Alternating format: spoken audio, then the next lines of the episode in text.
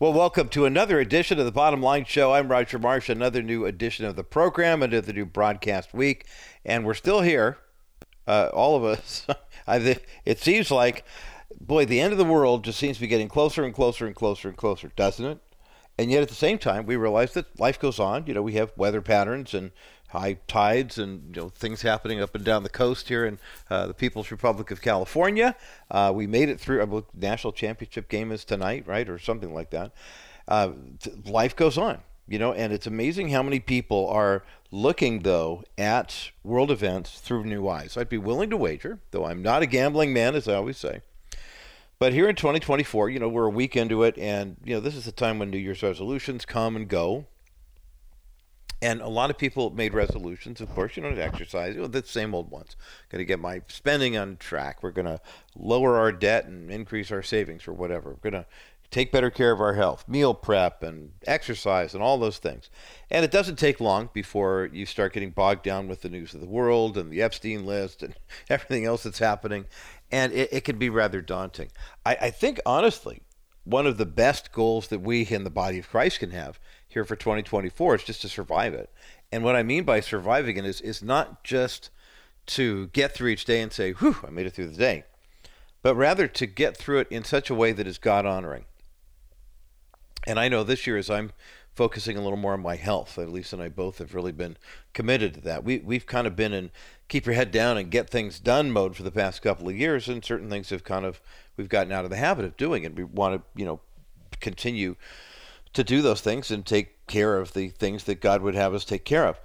One of the big issues that really hit home, I think, for us in the United States was not February of 2022 when Russia invaded Ukraine, but rather October 7th, 2023, when Hamas slash Palestine, if you will, uh, attacked Israel. And getting an understanding of that has been huge, I think, for Christians in particular in no particular order, just kind of running down why this is important. There are a lot of people who are American Christians who believe that Israel is important because Bible says Israel, God's chosen people, the end. And then there are other people who look and say, yeah, but did you know that 90% of Israel are atheists right now? I mean, it's not like the Jews are all there kind of hanging out, waiting for God to lead them into the promised land. I mean, they're there. Um, there was a big flap over uh, the Christmas holiday, for example, about how uh, the Christians that were there were being asked to take down their uh, Christian symbols celebrating the birth of Christ. You know, which is uh, somewhat ironic that the church would uh, would kind of be you know in that situation where they're, they're feeling like they're kind of kowtowing to terrorists who, uh, for some unknown reason, were able to get in and infiltrate Israel and do what they are doing people don't realize that when it comes to oh little town of Bethlehem, you know, we here in the states and the churches saying oh uh, how still we see thee lie, but three percent of that area are Christians. So I mean, it's not like it was a huge uh, influx of Christians that were all uh, you know in, in the states when Christians kind of backed down to the secular left up until maybe a few years ago, people would ask why. There's 70 to 80 percent of America believes in God, and why would you do that? But when you're looking at this part of the world where 10 percent of Israel are actually Jewish and 3 percent are Christians, then you begin to understand why there's a little more tension. Why the 22 nations surrounding Israel are, are coming at them in full force because the third dominant religion there is the dominant one, which is Islam. And we don't always think of that you know, that way as, wow, oh, little town of Bethlehem is now Islamic. You know, it's Muslim occupied. And, but it's important for us to, to understand that because then when people say, well, why, you know, why, why is Israel attacking these poor Palestinians in Gaza? And why is it so, um, why is it so, you know, horrific for them and, and, and we should not be supporting them, but rather we should be supporting, you know, these poor people, our Palestinian Christian friends, et cetera, et cetera. And there's no question whenever there's an attack somewhere, um, the first thing we in the body of Christ need to do is to look at this from the perspective of how is this impacting the church? What has God up to spiritually? And trust me, this is something that prior to the foundation of the Bottom Line Show, September 19, 2011, uh, this is something that I would not have come to naturally. I, I would have initially thought, okay, there's a military offensive somewhere, so what does this mean? When George W. Bush sent the troops into Iraq, first question I had was, is this good for America? Right? Is this good? And ostensibly the world. Because, you know, if you're an American and you see the world through the American viewpoint, then the first thing you think of is, well, of course, this is good for America, so it's good for the world.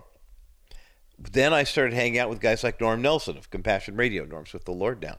And Norm said, look, I'm a Christian. I'm in the Middle East. And while this may have been good for U.S. Uh, politically, uh, it was horrible for the church. The Christians here, even in the oppression, did better under the dictatorship than they're doing now under being so-called liberated. And it really got me to think in terms of, hey, wait a minute, maybe I've been looking at this wrong. Not that they're, not that I don't want America to succeed, but I want to make sure first and foremost my focus is what's going on in the church. And so when subsequent military uh, situations have happened, recently the two big ones, of course, uh, with Russia invading Ukraine and uh, the uh, Hamas, I can't even call them the Palestinians. I mean, the Palestinians in Gaza are being played; they're puppets.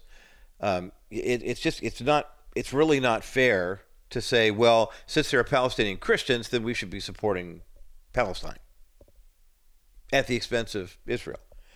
But then you've got this cultural, you know, denomination, if you will, of Jewish people in Israel, and Scripture says, "Pray for the peace of Jerusalem, God's chosen people," and so we have to try to sort all that out. But now it's made it a lot easier when you see Russia invading Ukraine. I remember being at the National Religious Broadcasters Convention maybe a week or two after all that went down. And we were having prayer breakfast, and everybody was wearing their Ukraine badges and this, that, and the other thing.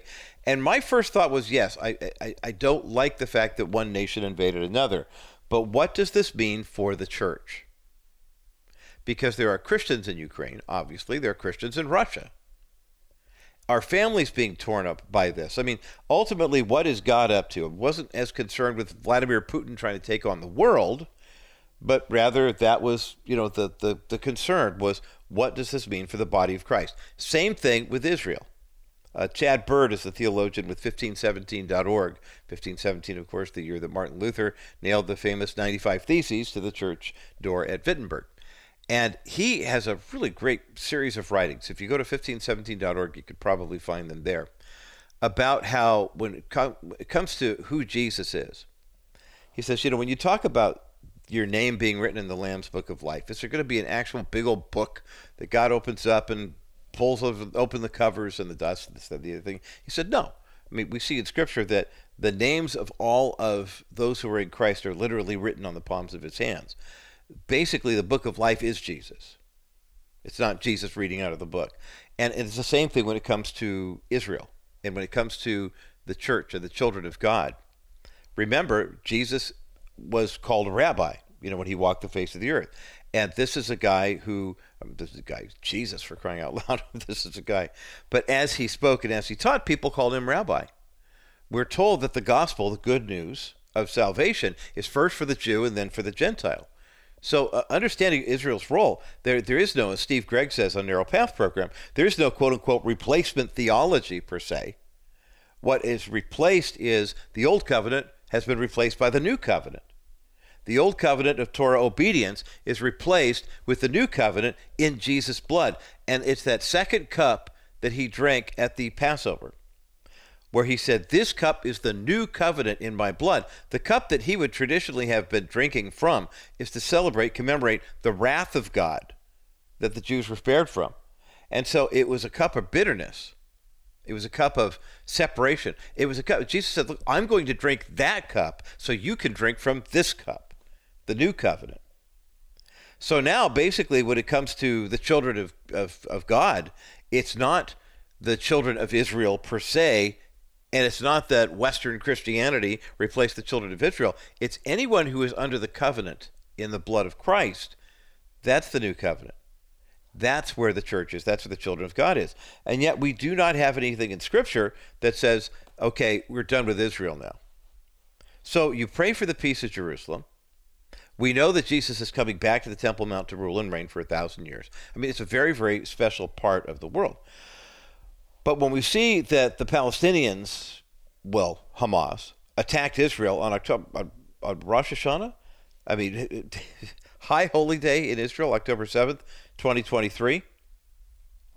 Now, Israeli Defense Forces have told uh, Fox News Digital that they uh, have been able to seize uh, materials from uh, the Khan Yunis uh, in Gaza and the ongoing war in the recent uh, moments here. Um, it talks about the involvement of minors in terrorist activities. The IDF has said here's an example of this. The, the transfer of explosives from place to place in Gaza was by children. The children were in vegetable bags, and they replaced them in Hamas ambushes. Children in vegetable bags with explosives being transferred place to place. And what you'll get from progressive Christians is this stop blowing up the children to Israel without realizing that it's not that Israel is seeking and to attack children, it's that Hamas is weaponizing them. It's fascinating stuff. It's heartbreaking, of course. We pray for the peace for all involved, and especially for our brothers and sisters in Christ who are on the Palestinian side or on the Israeli side. But don't lose sight of the fact that Jesus told us to beware of the signs of the times. These things that we can see happening all around us, and we know that they're going to impact us. Uh, Pastor Barry Stagner is the uh, uh, the co-author of the Bible Prophecy: The Essentials series. He's a pastor right here in Southern California at uh, Central Calvary OC. He is also, which is formerly Calvary Chapel of Tustin. Um, he's also a podcaster and a broadcaster. Um, the internationally broadcast weekly program called The Lineup talks about what's happening in the world and keeping an eye on what's happening now, but as it pertains to prophecy. His brand new book comes out next week. It's called The Time of the Signs, a chronology of Earth's final events. We've got a link for the book up at thebottomlineshow.com, and we will have a copy of the book to give away at the end of our conversation. But on the other side of this break, Pastor Barry Stagner joins me, and we're going to talk about the time of the signs that we're seeing. It's where we're living right now. And as much as we want to get wrapped up in the emotional side of like the Israeli conflict and, and, and try to pick winners and losers and cheer for the right team, the greater good for us as discerning Christians is to look down the road, see behind what's happening in this sign right now, and ask God, what is it that you're up to, and what role do we play in your army? We'll talk about that coming up next as the bottom line continues. Bottom line show listeners have been so supportive of preborn, and I appreciate you, and I know that preborn does as well. Preborn is the pregnancy resource center that offers women uh, options and offers women the truth when it comes to an unexpected or unplanned pregnancy. Now, if you were expecting pregnancy and you want to get a free ultrasound, you can go to a preborn clinic as well. It's very easy to do. And every time we donate $28 to the cause, that provides one free ultrasound appointment for someone who may or may not have the means to handle this. Now, Terry in Cathedral City recently called in a $1,000 donation. Thank you so much, Terry, for, uh, for giving us that call, especially out of the Coachella Valley. Also, Dennis in Los Angeles called in a $28 donation. Thank you, Dennis, for that $28. And also, I want to say thanks to Diane in San Diego, a $500 donation. Every $28 you provide means one more ultrasound visit for a woman who might be deciding between whether or not to keep the pregnancy or to keep the child. We are pro child. 85% of the women who go to preborn and see the ultrasound choose life for their preborn child. And you can give a tax deductible donation online today to support that cause. Go to kbrightradio.com and look for the preborn banner, click the banner, and make your best donation today. Well, today here on the bottom line, we're going to get into a conversation that a lot of people have been having more and more recently, especially with what's going on in the Middle East, but a conversation about what's happening in the world, the world around us, and wondering what is really going on in terms of the chronology of Earth's final events. Joining me today here on the bottom line is Pastor Barry Stagner. Uh, Barry is the pastor of, of Calvary Central OC, which used to be Calvary Chapel Tustin back when I first met him years and years ago. He is a, a well known uh, apologist. He is the host of the international broadcast weekly program called The Lineup and the author of several books. Uh, his latest book is coming out soon and we want to get a precursor on this. It's uh, the paperback edition of the book called "The Sign Time of the Signs: A Chronology of Earth's Final Events." There's a link for the book up at thebottomlineshow.com. Pastor Barry Stagner, welcome back to the Bottom Line Show. Thank you, Roger. Great to be back with you. I have a, an affinity for our conversations because I was remembering back to the day, November 8th, 2016, when you were kind enough to donate a couple hours of your time to hang out with me on the bottom line. Do you remember this? Uh, you came and sang, sat in with me on the bottom line show, and we sat there and we tried to look at both of the doomsday scenarios that were facing America at that time. One was that Hillary Clinton would win the presidency, the other one was Donald Trump would win the presidency. Yeah. And it was just, it was kind of a surreal time. We were just praying for the nation, praying for people, trying to, you know, put out the calm voice of reason. But in the seven plus years since that has taken place, there's been a lot that's gone on with regard to the sign of the times and the time of the signs. Talk about what you're seeing right now. I mean, it, it's moving pretty rapidly, isn't it?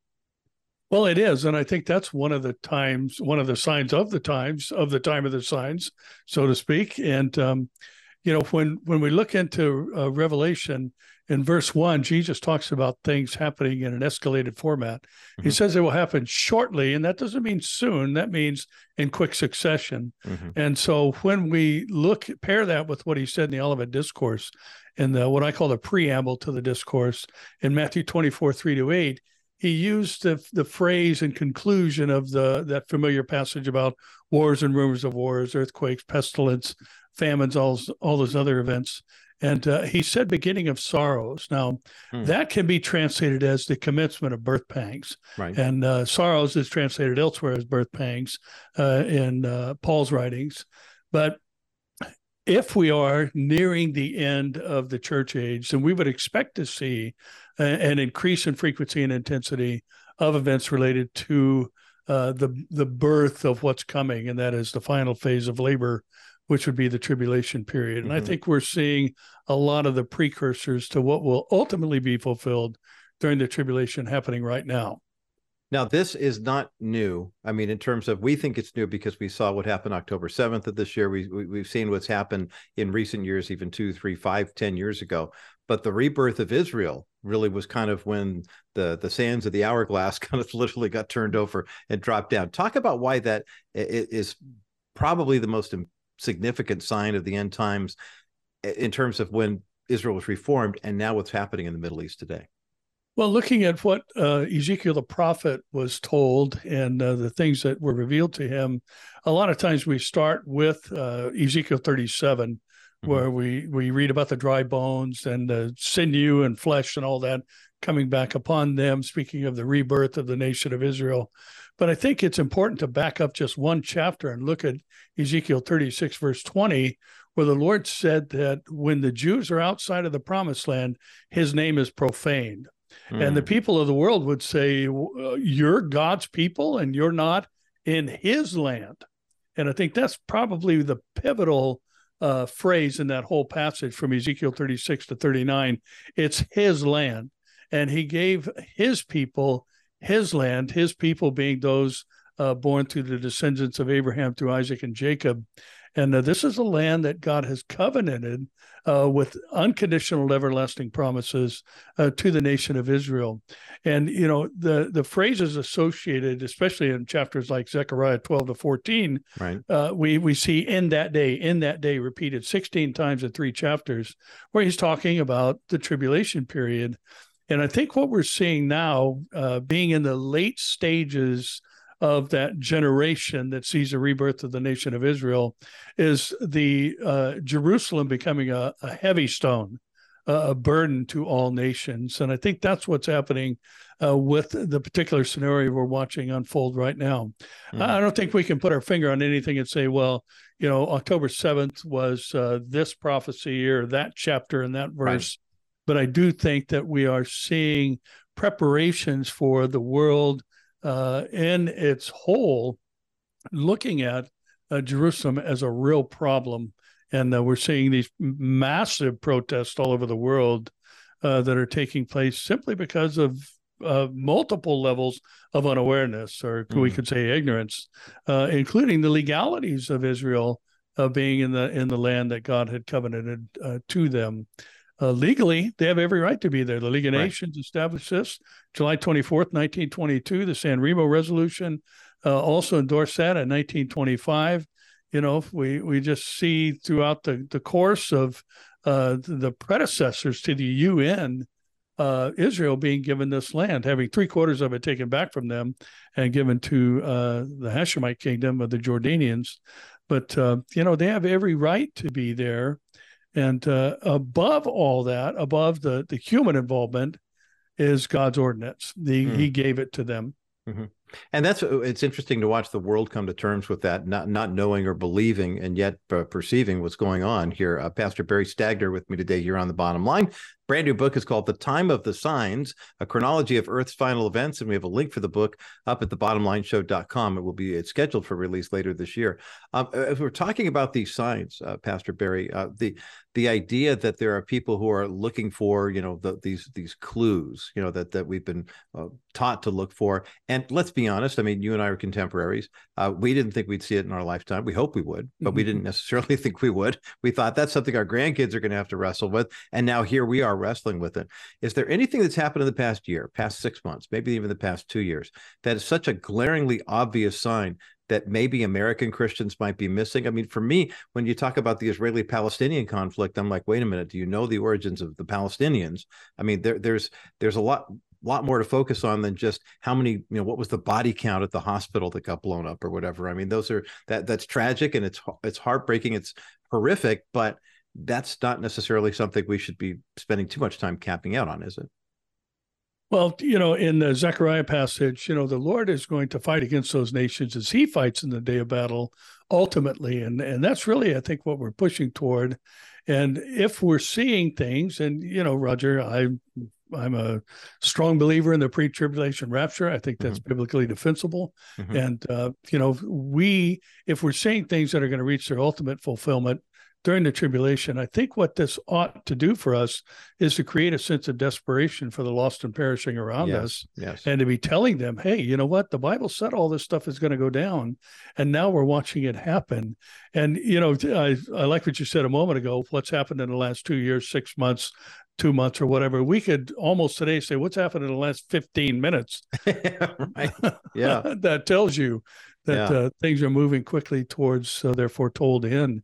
Yeah. And you know, I, I think you know when we uh, a lot of people today, oddly, you know, they they say, well, you just really can't know uh, if we're in the last days. Well, yeah, you can. The Bible said we're in the last days in Hebrews one that in time past God spoke to the fathers through the prophets, but in these last days has spoken to us in his son. So we're definitely in the last, and I believe the last of the last days, and watching the rebirth of the nation of Israel, seeing them advance to now 75 years old, being told in the Olivet Discourse, the generation that sees the fig tree bud, which uh, both Joel and Hosea and Jeremiah used the fig tree idiom in description of Israel uh, we are late in uh, a generation uh, that has seen Israel uh, come back into the land, uh, having profaned the name of the Lord every day they were out of it. So, mm-hmm. you know, uh, the the realities, I think, also, Roger, there are things that we're watching that don't have anything to do with Israel, but have everything to do with the Word of God. Mm. Uh, we're seeing a mass defection from truth that Paul prophesied of in Second Timothy chapter four. Right. Mm-hmm. We're living in perilous times that he talked about, and and all of the character flaws are, evident all around us, listed in Second Timothy chapter three. Uh, we're seeing all of these things take place simultaneously, but I think what brings us into the realm of understanding it to be prophetic is Israel, mm. Israel being back in the land. Yeah, Pastor Barry Stagner. Uh, great words of insight today here on the Bottom Line Show. Uh, the book is called The Time of the Signs, a chronology of Earth's final events, and we've got a link for it up at thebottomlineshow.com. More of this conversation in just a moment as the bottom line continues. Welcome back to today's edition of the Bottom Line Show. I'm Roger Marsh. Pastor Barry Stagner is my guest. His brand new book is called The Time of the Signs, a chronology of Earth's final events. There's a link for the book up at thebottomlineshow.com. We do have a copy of the book uh, to give away today here at 800 227 5278. 800 227 5278. 800 227 5278, the number to get you through to the bottom line. I want to share a quote from Pastor Jack Hibbs of Real, Real Radio that happens here in Southern California right after the Bottom Line Show, and I believe it's on all of our Bottom Line Show affiliates now. Um, Jack, of course, the pastor of Calvary Chapel, Chino Hills, and when he read this book, he said, I will say that what everyone is sensing, these are dynamic days. and the world seems to be preparing itself for some momentous event, whether people realize it or not.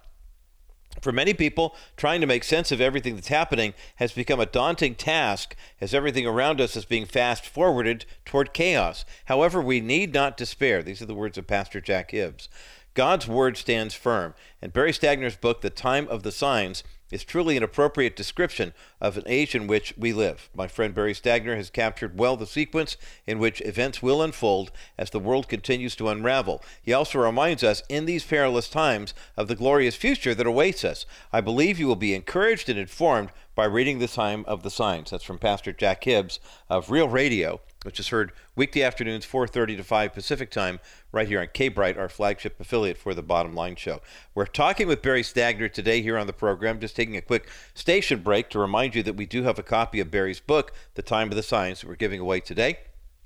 800 227 5278 800 227 5278 800 227 5278 is the number that gets you through to the bottom line.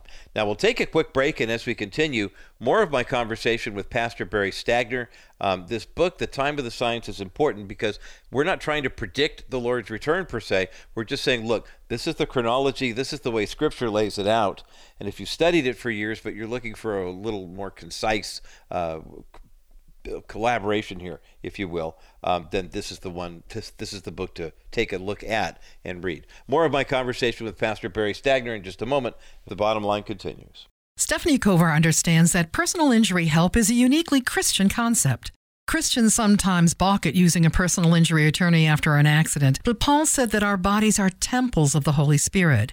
When you've been injured, it's important that the responsible party makes your temple well again. And the idea of restitution for lost wages and medical care comes from Exodus 21 and 22, where God outlines the concept of consequences and restitution. That biblical concept says that a person liable for injuring another must replace what is lost as a matter of justice. Sometimes being made whole means being compensated, and Stephanie Cover will fight for your wholeness because it is the Christian thing to do and she is refreshingly honest. So if she feels like she's not the right attorney or that there is no case, she'll be upfront with you about it. If you've been in an accident, find out at no cost if Stephanie can help you by going to kbrightradio.com slash C-O-V-E-R.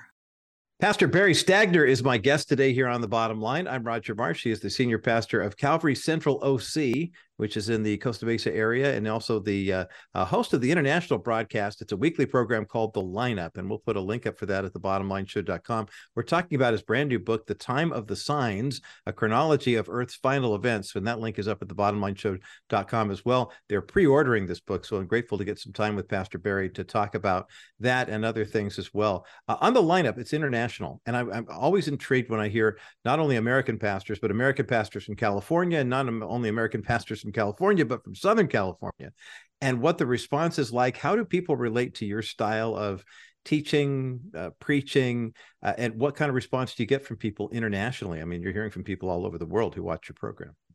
Well, the interesting thing about you know what's happening out there through the internet is what you just said. It's the reach is unbelievable, and you know there are people that uh, you know I travel quite a bit as as you well know with uh, Amir Tsarfati. so I'm physically all over the world as well, mm-hmm. and uh, I hear the same thing everywhere.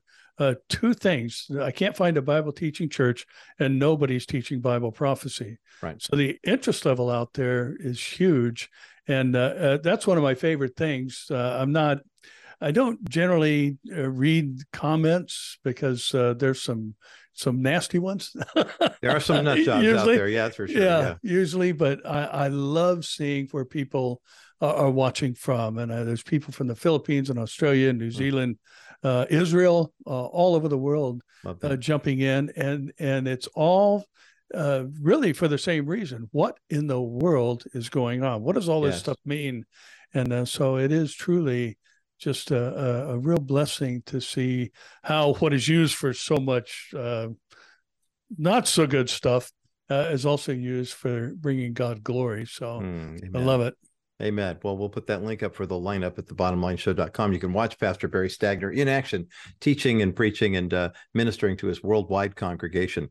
In the book, The Time of the Signs, a chronology of Earth's final events, of course, you are pre-trib. And so we, you know, there's a, the issue of the rapture.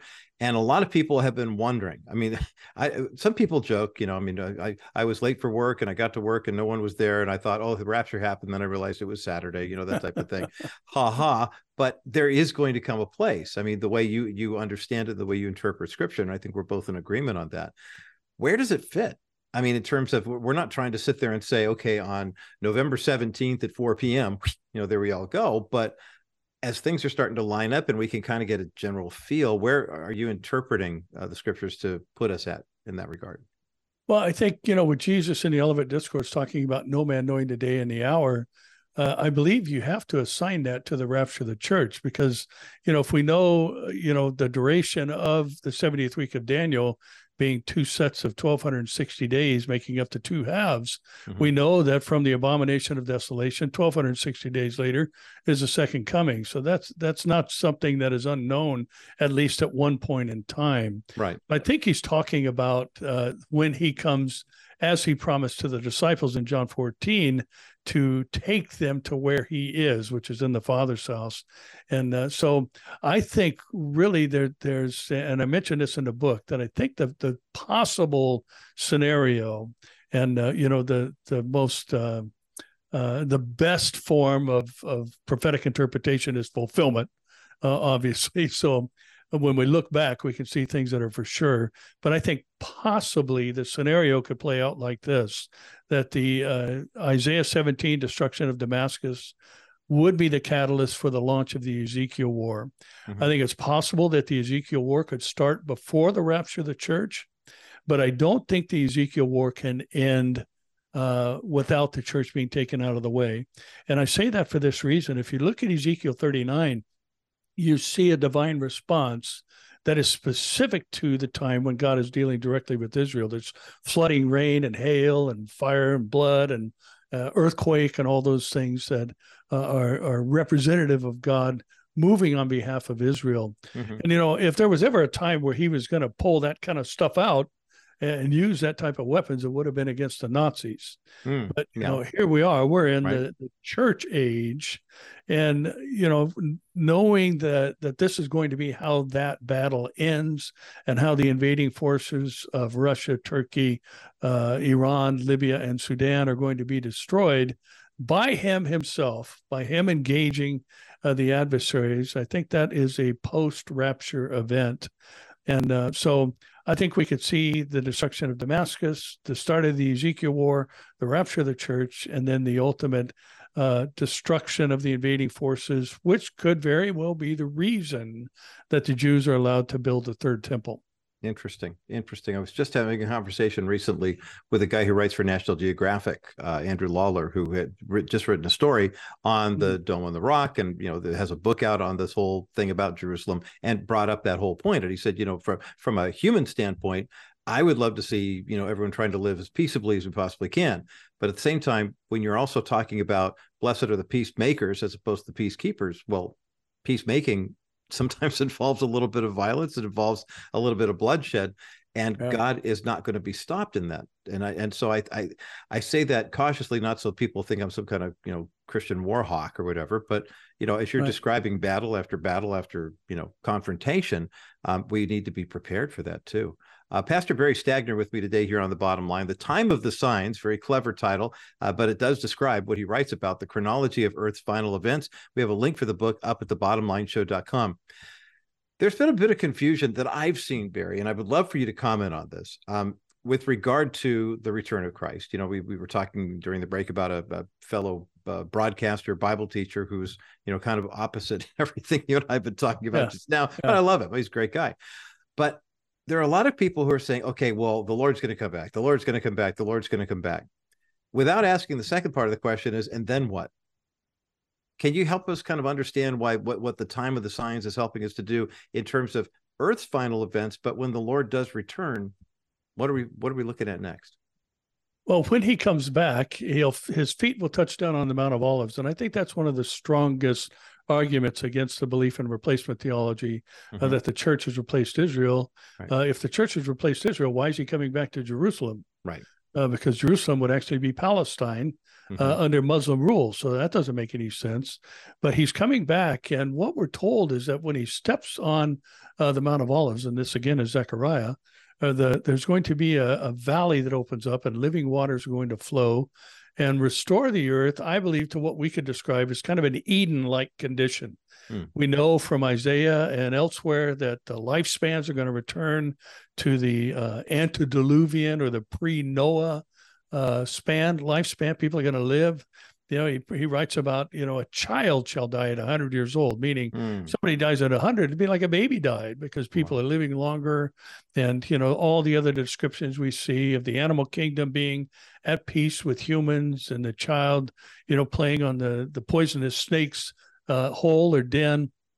So what we're going to see after the return of christ is a thousand years. And and again you know this is a debated issue and uh, you know when you have the the word that's translated as thousand uh, in Revelation chapter 20 used six times, and it's used one time also in Second Peter chapter 3 verse 9. Every time that word is used in the New Testament, it's used literally. Mhm. So it has to be describing a literal thousand year time period where Jesus rules and reigns on the earth. And so that begins with his second coming. He comes back, living waters flow from the Mount of Olives. Uh, the world is restored to a, a beautiful uh, Eden like state. Uh, lifespans are extended. He rules and reigns in righteousness from Jerusalem. Everything is fair. And thank the Lord, there's no more elections. Mm, amen. That's for sure. That is amen. Amen. Hallelujah for that. Oh, Pastor Barry Stagner, the time has passed by much too quickly. We'll have to have you back on again, especially as we get closer to release of the book. But I want to remind our listeners about the book, The Time of the Signs, a chronology of Earth's final events. And we've got a link for it up at the thebottomlineshow.com. 60 seconds left in our conversation, Pastor Barry. Uh, you guys have uh, moved your congregation a couple of different times to larger venues, and and now it's uh, Calvary Central OC in Costa Mesa uh, make your best pitch for inviting our listeners in that area, since that's kind of right where the Bottom Line Show uh, headquarters is at KBRT. Uh, talk about why uh, why now is the perfect time if you're looking for a church home to try your church out. Well, we teach the Bible. And, uh, you know, as Pastor Chuck used to say, simply teaching the Bible simply. And, Mm. uh, you know, I love what J. Vernon McGee used to say put the cookies on the bottom shelf where Mhm. the kids can reach them. So uh, we're not feeding giraffes, we're feeding sheep. and uh, we want to make sure that uh, we come away with something uh, that equips us for the work of ministry, which is actually what Paul said in, in Ephesians chapter 4 is the purpose of church. He gave pastors and teachers to equip the saints for the work of ministry. So Amen. Really that's our goal to motivate people educate people as far as what the bible teaches and uh, we don't uh, and i like the old saying we're not teaching from the bible we're teaching the bible Amen. i'm going through second timothy right now and we'll make our we're continuing our way uh, through the new testament and we'll keep going until the lord comes to get us Well, I love that. And uh, right now, if you go visit Pastor Barry Stagner's church, you will not have your t- itching ears tickled, but you'll have your No. soul satisfied, especially as you're moving through Second Timothy. And you've alluded to this earlier about how common that's becoming, even in places that are quote unquote the church. Um, That uh, it's, it's it's tragic, but I'm grateful for men like Barry Stagner who are preaching and teaching God's word faithfully until the Lord returns, and then thereafter. Uh, Pastor Barry Stagner, the book, The Time of the Signs, is up at the thebottomlineshow.com. Barry, God bless you. Thank you for being with us today here on the program. Let's make sure it's not seven years until our next visit again. How about it? yes amen thank you Okay. roger great to be with you What a great dialogue with Pastor Barry Stagner today here on the Bottom Line. His book, The Time of the Signs, is up at thebottomlineshow.com, and we do have a copy of this book that we're giving away today. 800 227 5278. 800 227 5278. 800 227 5278. This is the number to get you through to the bottom line. Again, the book by Pastor Barry Stagner, The Time of the Signs, a chronology of Earth's final events. And as we've been talking about the war in Israel and the war in, between Russia and Ukraine and some of these things that keep lining up, you might be asking yourself the question, what exactly is God up to? This book, The Time of the Signs, will help you see the chronology of Earth's final events. 800 227 5278. 800 227 5278. 800 227 5278 is the number to get you through to the bottom line. On the other side of this break, our listeners to K Bright AM 1240 in San Diego have been made aware of a brand new broadcast that comes on every weekday morning from 11:30 to 12, right after Jay Sekulow Live in San Diego. Uh, a guy by the name of David Spoon hosts a program called The David Spoon Experience. Coming up, David's going to join me to talk a little bit more about that program, about that ministry, and uh, why I think you should tune in if you get a chance every now and again. David Spoon joining me next as the bottom line continues. Here's Dennis Wilson of Wilson Financial Services with a reminder that your investments do more than just make money, they actually change lives. This Christmas, we gave our family the gift of life. So I thought, let's do the same for our Wilson Financial clients. A way of saying thank you for being in partnership with us in the ministry. What we're going to do to honor our clients is we're going to fund 100 ultrasounds per month each month for the next 12 months through preborn. Also, each quarter, we're going to buy an ultrasound machine. And at the end of the year, those machines will be saving an average of 1,600 children per year. We do this to honor and inform our clients of this great ministry and to say thank you for being our clients and being our friends. Call 800 696 9970, 800 696 9970, or go to kbrightradio.com forward slash Wilson Financial for simply better alternatives.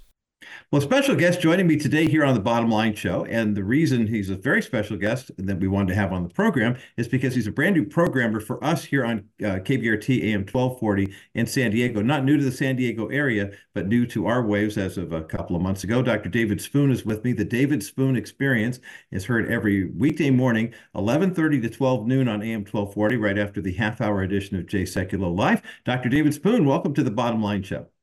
Thank you so much. I really greatly appreciate it. Well, I appreciate what you do too, because I mean, the, Dr. Spoon has a, a, doctorate from Liberty University in strate- strategic ministry. Did I hear you say that correctly? I mean, if you're watching my if you're watching myhopenow.com right now, you're you're seeing Dr. Spoon wearing his doctorate shirt, which I, I'm hoping that's not what Liberty gave you instead of a hood and the proper, you know. No, no, that actually came from my daughter because in all of our conversations, I'm always right. And so she just thought, I'll just make this easier for you, Dad. Here you ah. go. I think that's great. That's great. Talk about, help us understand the David Spoon experience. There's a lot of energy, there's a lot of passion, but what led you to do this on the radio as opposed to other platforms you might have chosen? Well, what happened is I had just finished doing a business career, uh, just about 49 years old, and I was praying asking the Lord, hey, what, what would you like me to do next? I've been involved in pastoral ministries uh, for about 30, almost 35 years prior to that. So I've been involved in quite a bit, uh, helping plant seven churches in the United States and having a Baptist, a Pentecostal, and a charismatic ordination, and oh, wow. quite enough education, that's for sure. Mm-hmm. Uh, and uh, my son called me up and said, Dad, he said, What are you doing? I said, Well, I'm, I'm praying about what I should do next. And he said to me, My son said to me, you should do something you never thought you could ever do, just like the most bizarre outreach thing you could ever come up with. He said, "Okay, love you, bye, quit." And so, uh, wow, that's uh, that's a weird conversation uh, from my son. And I thought, what's the most bizarre thing and being born and raised Jewish, you have to understand our culture a little deeper. We are uh, how we go about each other is two Jews, three opinions. That might help you understand us better. yeah. And the truth of the matter is, I thought I'd, I'd like to share what my insight is in regards to the Scripture, in regards to everything God has to say in Genesis 1 1 to Revelation 22 21 and how it impacts on a daily basis. Mm, I love that. Dr. David Spoon with me today here on the bottom line. Check out the David Spoon Experience weekday mornings at 1130 on AM 1240 K Bright in San Diego. And uh, also you can hear him online. Of course, he's got a full 90 minute broadcast that he does. I believe we carry, are we carrying the whole 90 minute on our sister station in Dallas, KAAM? Uh, the sister station in Dallas is the whole 90 minutes. That's okay, correct. Great. Okay. So if you want to get the whole experience, and we've got He Must Increase uh, ministries.org up as the website as well as uh, yeah, it'll be he must increase.org Right. Okay. HeMustIncrease.org. You talk about being uh, raised Jewish, uh, coming to faith in Christ. You've written a book called The Jewish Christian, which we've got a link for up at the bottom line bottomlineshow.com. What was it that led you to? I mean, you you were obviously okay with the book, at least for the first 39 chapter or 39 books of it. You know, when it came to scripture. Where when, when did Jesus become real to David Spoon? That's a great, great question. So, just so you can know, I was raised in a Reformed uh, Jewish home, and uh, we were very faithful to go twice a year and uh, make sure that, that everything was taken care of from a financial point of view. My family was very, very well off. Okay. And uh, for my own uh, journey, I actually went through the route of being a purveyor of recreational pharmaceuticals which is a nice way of saying I was a drug dealer in Detroit. Mm-hmm, mm-hmm. Um, I was doing a lot of bad things. My brother was the first one who got saved in our family. And for the next 30 days, he called me every day mm. saying, You've got to listen to this thing about Jesus. You've got to hear this story. This man loves us. He started just, you know, he wasn't theologian, but he was persistent, right. as we often are. And finally, he said one or two things that just it just clicked. Like the light bulb went off in my head and i said i've always believed that god is real but now i'm getting this opportunity to understand who god is and have a relationship with god. And so all i said at that point was i'll give it a shot. I didn't mm. do that. You know most people are like big grandiose you know this happens the sky opens. That is not what happened at all. I just said mm. sure i'll try it. We'll see what happens. Mm-hmm. i went over to his house. He led me through the four spiritual laws we went through the romans road we went through that process. I said the sinner's prayer, and then I left and continued in my lifestyle. Didn't do anything mm-hmm. different. Right. About three months later, while I was doing something I wasn't supposed to be doing, the Lord spoke to me, and He spoke mm. to me two words, and He said, "That's enough." Mm. And I was like, "Uh oh!" Now I've been down the road, so I know what was and wasn't real, right. what wasn't induced, and I just was like, uh oh. so I took all of my paraphernalia, all of my uh, illegal possessions, and I, I either threw them in the trash can or flushed them down the toilet. And I wow. got down on my hands and knees and I said, I I like doing this stuff, but I can tell severely you don't want me doing this stuff. Mm. So in order for me to stop, I'm going to need you to help me because I've been doing it at that point five years in a row, probably 20 times a day. Mm. And the Lord, I just said, I'm just going to be honest. I can't do this unless you help me. And I went to bed and I woke up that next morning and I haven't done drugs since that time. Wow. That's that a remarkable testimony.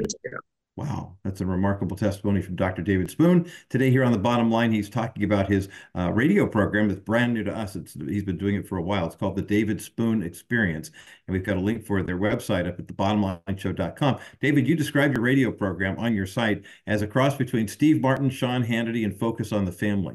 Um, I can't see any of those three meshing together. Well, maybe Hannity had focused a little bit, but then Steve Martin. I mean, do you play the banjo? What? How? Talk about the day when you started formulating this idea after your son's urging. Uh, what? What? What did you throw up against the wall and see what would stick? Well, the first thing that I realized, and, and I love. Keep in mind, I love all the genres, all the different people that do Christian elements, Christian radio, Christian movies, Christian ministries. I just, I'm just a huge Kingdom of God fan. Okay. I mean, I just love everything the Lord does. And it doesn't matter to me, the Baptist Medical, I mean, it just matters whether it's a genuine relationship with Jesus Christ yes, or not. That's yes. the key component. But the other part I notice is that a lot of times Christians, they think that God is trying to strip them of their personality or who they are. And the Bible says in Ecclesiastes, there's a time to laugh. And I think we have forgotten that portion Mm-hmm. of scripture and it's like hey you know what it's okay to smile it's, it's really all right i mean it's not yeah. everything I mean, I know it's tough, and there's no question the world is kind of goofy and getting goofier. Mm. But at the same time, we can encourage one another and strengthen one another as we see the day of Christ approaching. in my mind, sometimes a little laugh in the middle of the day and a little humor in the middle of the whole segment makes things just a little more palatable. Mm-hmm, mm-hmm. Well, I appreciate the fact that you take that into consideration. A friend of mine I used to work with in ministry, uh, who was not a medical doctor but had doctors in her family, was always just had the joy of the Lord and a chuckle. And finally asked her one day, I said, Donna, why do you laugh so much? I mean, do you find the whole world that funny? And she said, No, I learned early on that when you're laughing, every muscle in your body relaxes. And ah. if and so that kind of tills the soil of the heart so that God can really do the planting that he needs to do. And and so I appreciate your humor. I mean, the the fact that it's it's the the show kind of, I guess for lack of a better phrase, using a euphemism, it's kind of out there at times, but that's good. I mean, we need to go out there. We we need to get out of here, you know, it's all tightened up and and enjoy that type of thing. What types of topics are you talking about on the David Spoon experience? I mean, most recently. All right, so we cover a great uh, uh, many topics, but the majority of what we do is regarding teaching scripture. So we right now we're teaching in eight separate books. We teach two of them very explicit, explicit, expository, word by word. Another two is expository, word by word, sentence by sentence, and then we do topical teachings as well, subject teaching. So most of our material centers around what the Word of God is. We don't just stick in one area and just do that. We go in multiple areas. Everything like right now we're in Psalms. and we're also in Genesis, and we're also in Second Timothy, and we're also in uh, Second Corinthians, and we're also in Matthew. And it's like we go everywhere that there is in Scripture, wherever it's uh, wherever it's uh, pointing to. And we also do subjects. I don't spend a ton of time on politics. We cover some politics, and the reason is because I view politics. This is a kind of a, a way to communicate where we come from. Polly is many, and ticks is blood sucking insects. So many blood. so uh, that's how I look at that process. And then uh, we also do Bible trivia. We've done maybe 5,000 Bible trivia questions in the mm. last five years. Mm-hmm. Uh, additionally, we do history. We go over history and pick out the most the most bizarre things that are in history, like the first person who was ever caught as a felon by somebody using a telephone. It's mm. like that's just that's just too crazy, man. I want to know about that. And then we also have people call in. They share praise reports, but they also show, share prayer requests, and we hmm. pray for everybody. And we ask, of course, we submit it to the Lord first, but we take our faith with everybody in the audience's faith, and we combine that together with that person's faith, and we pray for them. And they know that they're being prayed for in the kingdom of God by their brothers and sisters, and we're petitioning the Lord on their behalf. That's beautiful. Dr. David Spoon is with me today here on the bottom line, and we're talking about the David Spoon Experience, which now airs weekday mornings from 11:30 to 12 noon on K Bright AM 1240 in San Diego, right after the half-hour edition of Jay Sekulow Live. And we've got links for He Must Increase up at the bottom line bottomlineshow.com. He Must Increase Ministry, or just He Must Increase.org hemustincrease.org. .org. Okay, that's the website. We'll put yeah. that one up there in addition to uh, the, the information about his books. Take a quick break, and when we come back, more of getting to know Dr. David Spoon. It's coming up next as the bottom line continues. Welcome back to the Bottom Line Show for this Monday, the 8th of January. I'm Roger Marsh. David Spoon is my guest, and he is the host of the David Spoon Experience. It's a radio show that he describes as a cross between Steve Martin, Sean Hannity, and Focus on the Family. And uh, if you've been enjoying this uh, first part of the conversation, I encourage you uh, to check out the full edition of the David Spoon Experience. He actually airs for a 90 minute broadcast in the middle of the day. Our sister station, KAAM in Dallas, picks up the whole 90 minutes. I believe that's where the show originates from. Uh, here in Southern California on K Bright AM 1240 in San Diego, you can hear a half hour edition of the David Spoon Experience uh, weekday mornings from 11:30 to 12, and we've got a, a link for He Must Increase Ministry up at thebottomlineshow.com. Hey, last call this half hour for the book we've been giving away this hour, uh, brand new book by Pastor Barry Stagner. It's not out yet. It won't be available in stores. I think it's only available as a pre order through Amazon and the online places. But we do have a copy of the book called The Time of the Signs A Chronology of Earth's Final Events. There's a link for that book up at thebottomlineshow.com. And as I mentioned, we do have one copy that we're giving away today. 800 227 5278. 800 227 5278. 800 227 5278 is the number to get you through to the bottom line for that copy, The Time of the Signs, the uh, Chronology of Earth's Final Days by pastor and author Barry Stagner. 800 227 5278. 800 227 5278. 800 227 5278, the number to get you through to the bottom line. Uh, for our KCBC listeners, enjoy the rest of your day. And Rabbi Schneider with Discovering the Jewish Jesus coming up next.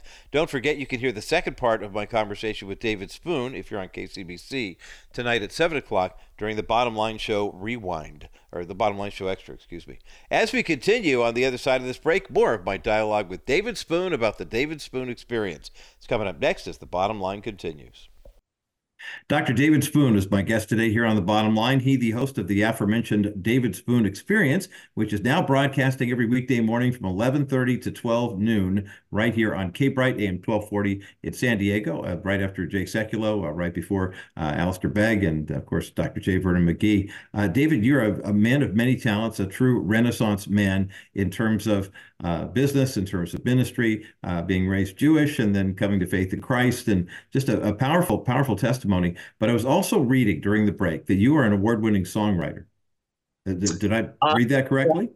it, it, two things actually. It's really funny. So the songwriting goes hand in hand with my brother, who's been a Christian musician. Well, he was a musician before he became a Christian, so he's mm-hmm. been a mm-hmm. musician as long as I could remember, literally as long as I could remember. Yeah. And him and I, uh, I wrote a song and he did the music to it, and it's called New, and it was really such a blessing because uh, Teen Challenge in Arizona used that for their national theme to, wow. to minister throughout the country. Then, in my lack of talent, we were producing commercials because I needed a commercial for our show, and mm-hmm. I put together what I thought might be an interesting radio commercial, and it uh, was way out there.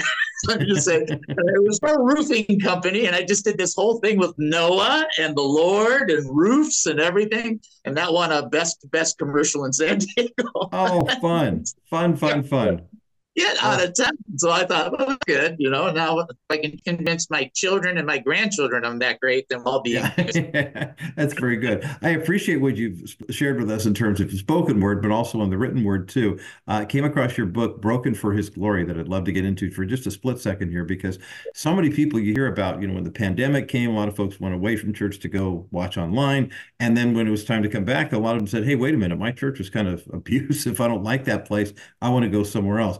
You take a slightly different track on uh, what happens when someone experiences church abuse. Talk about that, if you would.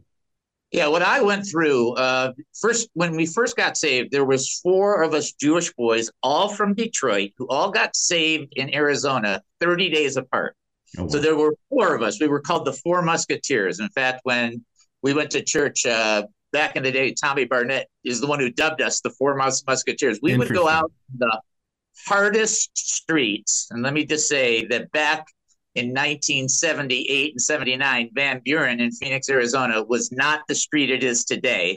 that was the height of drugs and prostitution. And we oh, would man. we would witness to everybody. And then there, there would be there would be uh, protectors or you know uh, men who were watching over the women who would pull out their guns and threaten to kill us, and we would hmm. be like, "You need Jesus!" I mean, we were just crazy and absolutely on fire. Oh, After wow. that, we got involved in multiple churches, and then we finally settled in this one church. And the church turned into more of a controlling, mm, soft Jim Jones kind of a church. Mm. It was a horrible, like once we were growing in the word and growing in the Lord, it, it, it turned out to be horrible as we advanced. We knew that God wasn't this way, but the church was representing this.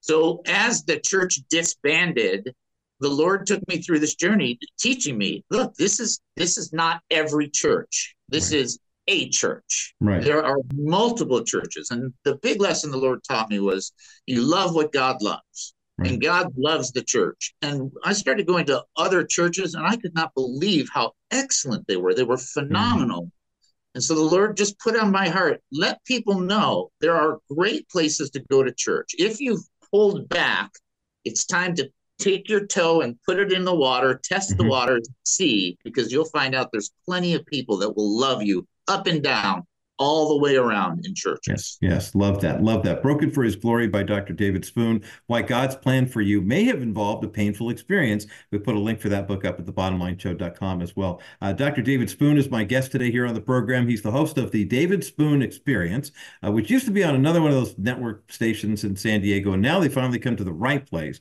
and they're on Crawford Broadcasting weekday mornings at 11:30, and that's live, right? I mean, you're live from 1:30 yep. to 3 Central Time. So if you are tuning in to the David Spoon Experience on AM 1240 uh, K Bright in San Diego, you're hearing that first half hour. And if you really love what you hear, you can jump over to our sister station, KAAM, and pick up the rest of it or find it on his website as well. David, before the break, we were talking politics, and you had some kind of fun zingers, you know, to share about the political experience. Especially, i am going to remember your definition of poly and ticks, and then you know put that together and give you full credit, of course.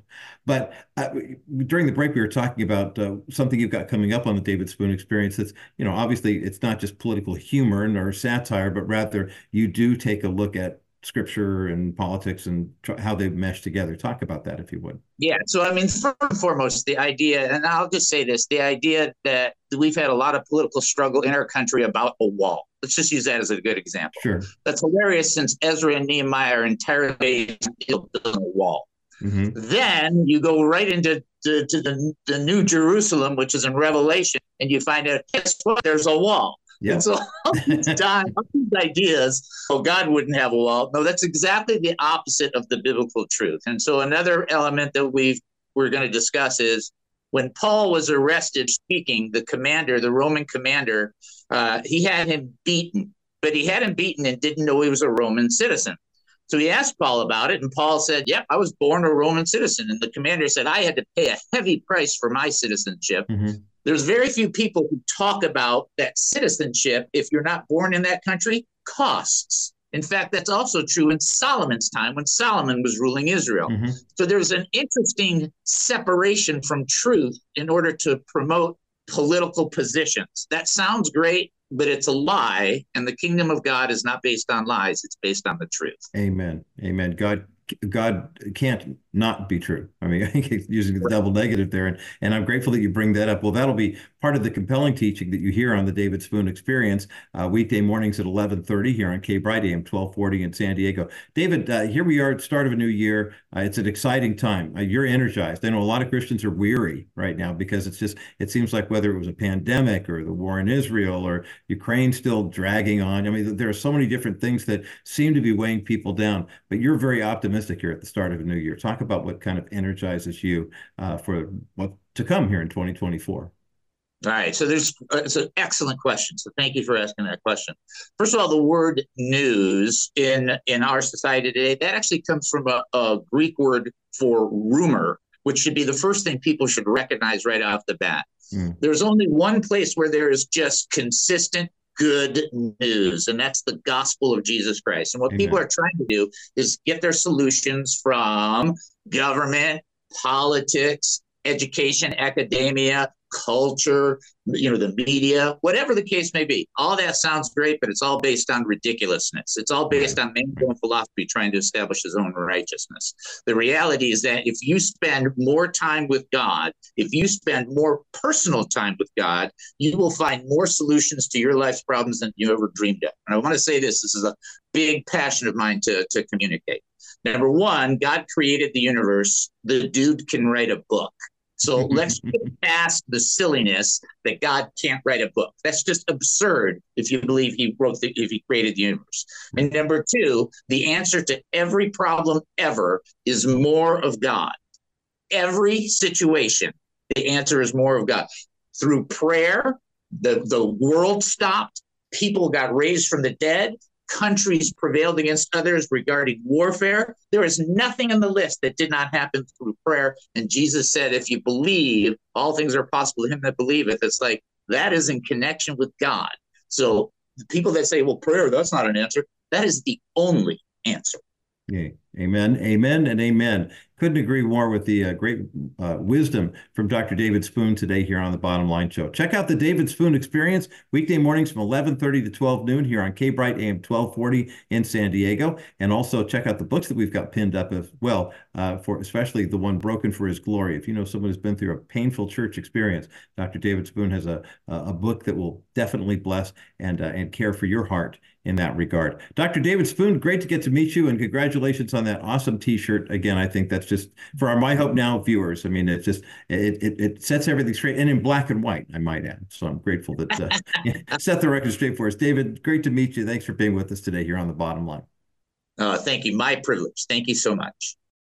Well, that was a lot of fun indeed, David. Thank you so much for the visit. David Spoon, the host of the David Spoon Experience, and uh, He Must Increase Ministries, which you've got the link for up at the thebottomlineshow.com. Uh, the David Spoon Experience, he describes, I mentioned earlier, as a cross between Steve Martin, Sean Hannity, and Focus on the Family. He's a lot of fun, but he gets into it with regard to politics the church. And it, there's a full 90 minute uh, version of the show that's available online. You can pick it up on our sister station, KAAM in Dallas, AM 700 uh, or excuse me, AM 770 in Dallas. And then on our sister station here in San Diego, which carries the Bottom Line Show, if you listen on K Bright AM 1240, um, the broadcast of the David Spoon Experience happens every weekday at uh, 11:30 a.m. and we encourage you to uh, to check that out.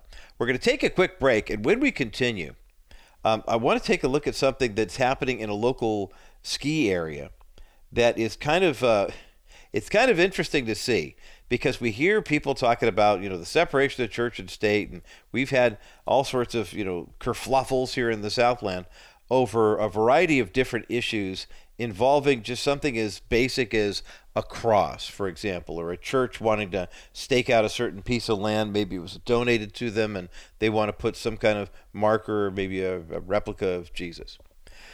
Well, what would happen if you went to a ski resort And it was one that you have known in the People's Republic of California for years as a place that appears to be a public place, right? One of the mountain ranges.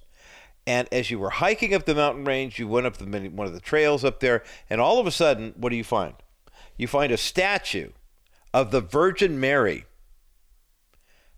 What would you do? Well, we're going to do a little analysis, balance, and clarity on the other side of this break with regard to the owners of a Northern California ski resort and their plan to erect a 20 foot statue of the Virgin Mary overlooking the ski slopes. And how locals and mountain lovers and tree climbers and hill, no, tree huggers and hill climbers are saying, no, no, you can't do this. But First Amendment people are saying, wait a minute, why not? Is it public property? And oftentimes that is, in fact, the essence of the argument, isn't it? We, our definition of public. Public meaning out in the open and anybody can go there, or public meaning who owns it. There's definitely an ownership issue here. But there's also a question for us as Christians is how far do you push an envelope like this when you know it's going to be controversial? We're going to get into the Virgin Mary statue coming up next as the bottom line continues. I can't say enough about preborn, and I'm going to keep talking about them because I love what this organization stands for. Basically, what they stand for is the truth the truth and the science. The truth and the science, and being honest about the situation that a woman is facing when she is facing an unplanned pregnancy. Did you know this is a problem within the church? 60% of the women who have abortions in the United States do so after already having given birth at least once. 54% of the women who have abortions in the United States are church going women if not Bible believing born again Christians. So, what does that say? It tells me that we in the church need to do a better job of educating people as to what's really going on when a woman tests positive for pregnancy, as they say. Go to a preborn clinic, they'll do the pregnancy test, then they will do an ultrasound. And the ultrasound technology will show you the pictures of the child in the womb, and then they'll tell you the three options, not the two that the abortion clinics. Abortion clinics say either you're going to be a parent that's going to be expensive and ruin your life, just have an abortion the third option is adoption, and Preborn recommends adoption every single time a woman comes in with an unplanned pregnancy. 85% of the women who go to a preborn clinic and have the ultrasound choose life for their baby. You can help in this effort. Make your one time donation to Preborn today. Go to kbrightradio.com and click on the Preborn banner. Welcome back to this Monday edition of the Bottom Line Show. I'm Roger Marsh. Happy first day of the week to you, and it's kind of the first full day, full week back because a lot of people, of course, last Monday had New Year's off, and then next Monday is Martin Luther King Day, and um, how many people will be celebrating that? That might be a good topic of conversation uh, for a dial-in maybe later in the week. Um, taking a look at a story here, Los Angeles Times is reporting on this one. Um, there is a, a, uh, a ski resort in Northern California that has a very familiar name and it, you'll know instantly, even if you've never been there, you've heard of this before if you've lived in California. Um, this is, though, something that uh, a, a family that owns a piece of property in this area wants to put up a statue of the Virgin Mary. Um, the goal of Mount Shasta Ski Park owners Robin and Ray Merlo is to do this, to put up a 20 foot statue of the Virgin Mary overlooking the slopes. Now, Ray Merlo died in 2020 and that was three years after the couple purchased the park in rural Siskiyou County. And in the, according to a Facebook post that they showed on social media recently, in the words of Robin Merlo, this statue is a promise fulfilled and a true representation of the dedication to family that we all value so much here at Ski Park in Mount Shasta. The goal is not to focus on any one religion, but rather to acknowledge and honor the beauty and spiritual power of the mountain we all love so much. Now, that's a rather ominous statement, is it? Basically, um, this is going to be uh, built on the top of Douglas Butte on Mount Shasta. It's going to be at an elevation of 6,600 feet. The platform for this statue will already be visible this season. The project is scheduled to be completed next summer. Now, what's interesting about this is, of course, there are people who um, are, are all up in arms about this. And I don't know if I didn't realize this was still a, a thing. But remember the website change.org? You ever heard of that before? Um, there was a time when a lot of people were all up in arms about whatever they were all up in arms about. And so what they decided, uh, there was this, this website was launched, change.org, and typically what they would do is they'd say, look, if you don't like that the government's doing this or you think the government should be doing that, go to change.org and fill out our petition, and once we get a certain number of signatures, we'll take them all to the White House and they'll have to listen to our demands. Now that sounds very, I mean, it really rings true to our altruistic hearts, doesn't it? The reality is, change.org is a website that aggregates, as they say, information they will put a number out there arbitrarily saying, we want to establish something like this to try to spur you and I, as for me, to, uh, to, to, to sign up. What they'll do, they can deliver all the signatures they want to the White House. There is no law that says if we sign a number of, uh, you know, get a number of signatures on a petition and deliver it to the White House that the federal government has to act. Now, there are times when you do sign up for something and it does require some kind of action. Like if if people are gathering petition uh, petitioning to get uh, signatures on, for a measure on the ballot, a ballot initiative has to take a certain number of uh, signatures. It's tough here in the People's Republic of California because it's based on the number of registered voters or the turnout in the last election or whatever the rule is. And that's why some years you get a ton of ballot propositions, and other years you don't. But there's some kind of legislative precedent, constitutional understanding in most states that if you register a certain issue saying we want to get this ballot on the on the or get this issue on the ballot and then enough people sign the petition once those signatures are cross-referenced and verified to be actual registered voters then the you can go forward with the petition. Well a guy who calls himself Joe Ski Bum online says that this construction must stop immediately and is asking the U.S. Forest Service to intervene. He has put an online petition up at change.org, has a stated goal of 2,500 signatures.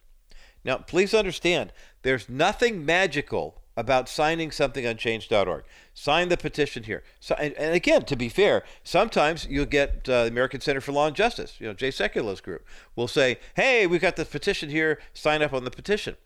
That petition does not empower them to go change legislation. What it does is it gives them an idea of how many people are really into this issue. That's it. 1,600 people have signed the petition to keep this statue from being built. But they could get 25 million signatures and it still doesn't matter. The, uh, the basically, the, according to the petition, uh, it says here uh, this religious icon currently under construction threatens to alienate members of our diverse community who do not share the same religious beliefs. Now, can I add something here? Just as a little addendum. You'll notice that when the left is por- forcing their agenda on people of religious faith, they couldn't care less what we think or what those people think about what they're pushing. The idea that this guy would say this religious icon currently under construction threatens to alienate members of our diverse community who do not share the same religious beliefs is completely tone deaf because it does not take into consideration the fact that what's good for the goose is not good for the gander in this case. That door does not swing both ways. Local gathering places, he writes, whether private or not, should remain neutral spaces that promote inclusivity and respect for all visitors. You do realize by take, making that statement that what you've done is you're actually isolating people who don't agree with the people who say that inclusivity is defined this way. Mount Shasta Ski Resort does have special use permits to operate on federal land. They actually have to do this. I mean, as far as that goes. However, the statue would be built on an area that is privately owned. You know what that means? It means the Forest Service is saying, guess what? Part of this land is federal and part of this land is private. They want to build a statue on the private part, and we are powerless to stop them. So, what does this mean for us as believers who want to let our light so shine before others in a darkening and fallen world.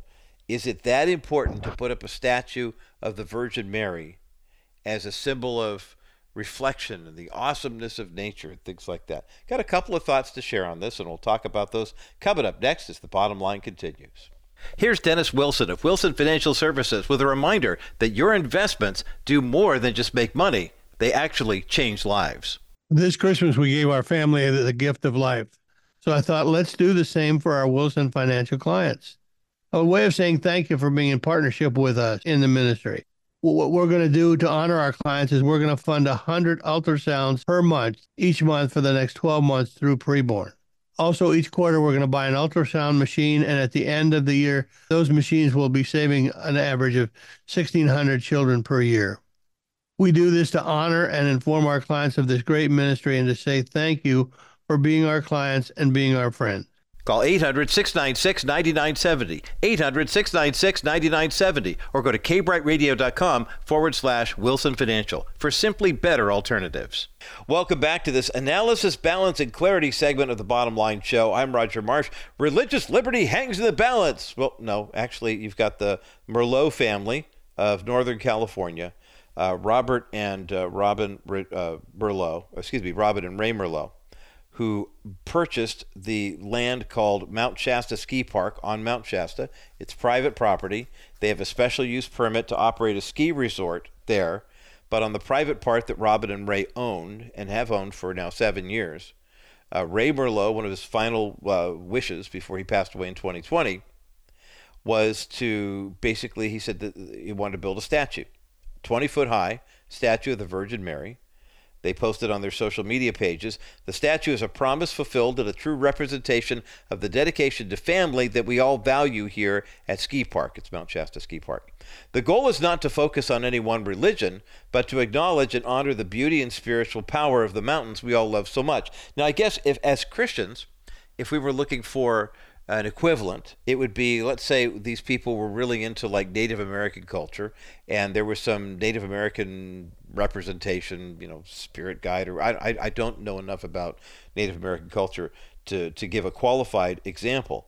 But rather to say if they own that property, it's private property, and they that's what they wanted to put up, uh, Big Chief, what the heck, or something like that then we would look at that and you know we'd say we'd say wow okay the merlo family have private property and they operate the ski resort on federal land on the private property part they want to build a tribute to chief what the heck and we would look at that and say all right that's what they did they, they wanted it to be of benefit to all people i would look at that and say okay well mm, chief what the heck i mean that's what it is right I mean, now if they want to put up a statue of Satan or something like that, that's that's way more offensive. But I, I don't know how the Virgin Mary offends people except for it just reminds them of their need for God. That's the first order of business. Legally, I mean, uh, Siskiyou County Supervisor Ed Valenzuela said the owners have every right to continue construction. He goes, Look, it's on private property, it's a private business. And quite frankly, he said, During this holiday season, I have better things to think about than a statue going up. The people who are against it, their response should be, Don't go to the ski park. Now, I don't want to be that crass, but they do have the option. You know, for the people who reach out to us and say, we don't like what you're doing on, you know, bottom line show. Well, guess what? There are other shows. I mean, the pe- the vast majority of people who tune in like what we're doing. They like what the stations are programming, and uh, and and we're glad we're here for the people who want to hear it. And I realize for some folks it can be a little antagonistic, and they don't want to hear it but sometimes they like to tune in and remind themselves and remind us of how much they don't want to hear it. All right, fair enough. But to the family who would say, hey, we want to put this up knowing that it potentially could be controversial, the question I have to ask is what's the end result? What is the hope? What is the desire? I look at what's happened in the Sanctity of Life community, for example and how it used to be we were anti-abortion and we would take pictures of bloodied fetuses and put them on posters and petition in front of public stadiums and, and, and abortion clinics and, and we found something out very rapidly over the first 20 years of the pro-life movement what we saw was a number of people saying that's gross that's disgusting i don't want to hear it because it really didn't pertain to them then it became about, well wait a minute what's going on behind the scenes here Maybe we should stop trying to convince people that this is a baby when they don't believe it's a baby. You can go to a preborn clinic and see an ultrasound and you can see that this is a child in the womb, but a lot of people honestly don't believe it is. I've talked to too many people who really think that human babies are just a whole amalgamation of cells and whatever until somehow right before birth it all comes together and they come out of the birth canal. I know that sounds silly, but that's where they are. The question I'm asking myself more and more these days is does that help? Does what I'm doing help somebody either grow stronger in their relationship with the Lord or come to a saving faith in Jesus Christ? For me and my house, we would not build a 20 foot statue of the Virgin Mary. I, I don't know how that helps. But the Merlo family say that they feel compelled to do so. If they're compelled to do so, then you better hope it's to drive people to Christ. Because for them to say it's just a symbol of beauty and the majesty of the mountain, well, there are other symbols. Be intentional, I guess is the word that, for the day. As we heard in a conversation with Barry Stagner, the end times are upon us, and we are looking at the time of the signs of God leading to his return. So, what are we doing as Christians that are girding up for the battles that we will face for our faith, knowing that Jesus already won the war, but also that urgency that we have for people who are outside the faith, maybe people who are inside the church but outside the faith, who need to hear the truth of the gospel and the need for repentance. That's good news to share, and that's the bottom line.